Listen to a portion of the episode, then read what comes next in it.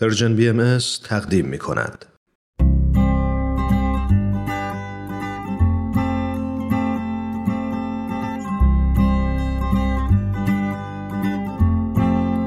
پاراگراف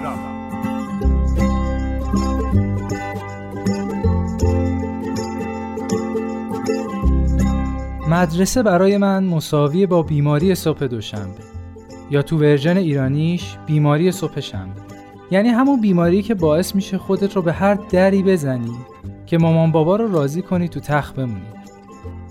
بیماری های وحشتناکی که بهشون مبتلا شدی دردی که تو تک تک سلولات احساس می‌کنی صدایی که از درون هشدار میده امروز قرار ساختمون مدرسه نابود شه و بنابراین در خونه موندن امتره و راستش تمام سالهای تحصیلم رو در انتظار اتمامش بودم.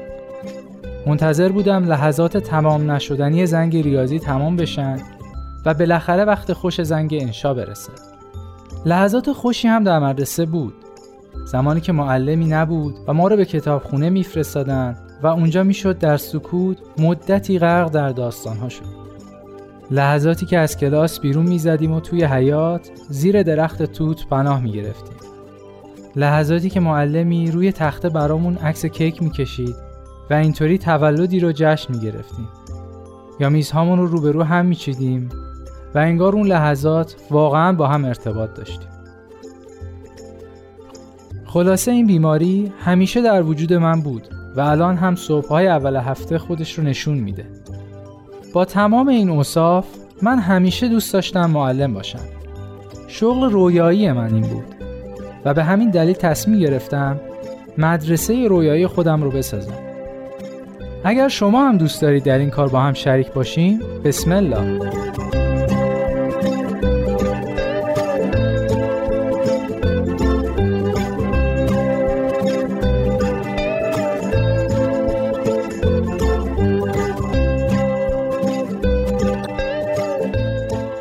مدرسه که مادر توتوچان او رو در اونجا ثبت نام کرده بود یک مدرسه ایدئاله.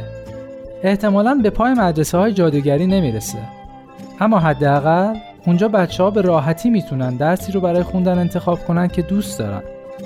هیچ اصرار و اجباری بر ریاضی چهار زنگ رفته نیست.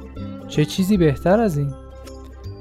مدرسه ای که قراره بسازم به اونایی که اهل خیال پردازی کردن هستن بها میده. می‌دونید زمانی در مدرسه ها بچه ها به خاطر خیال پردازی تنبیه می شدن.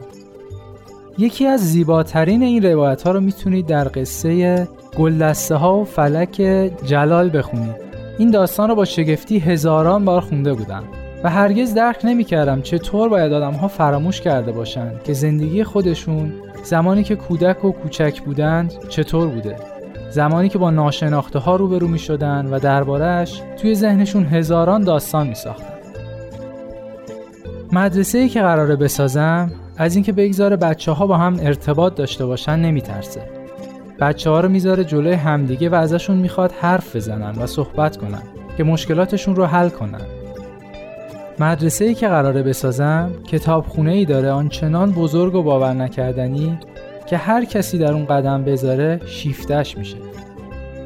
حتی اگر اهل کتاب خوندن نباشه. مدرسه به بچه ها کمک می‌کنه دنیا رو ببینن. بسازن بشکافن خرابش کنن و دوباره از نو بسازن طوری که خودشون صلاح می‌دونن.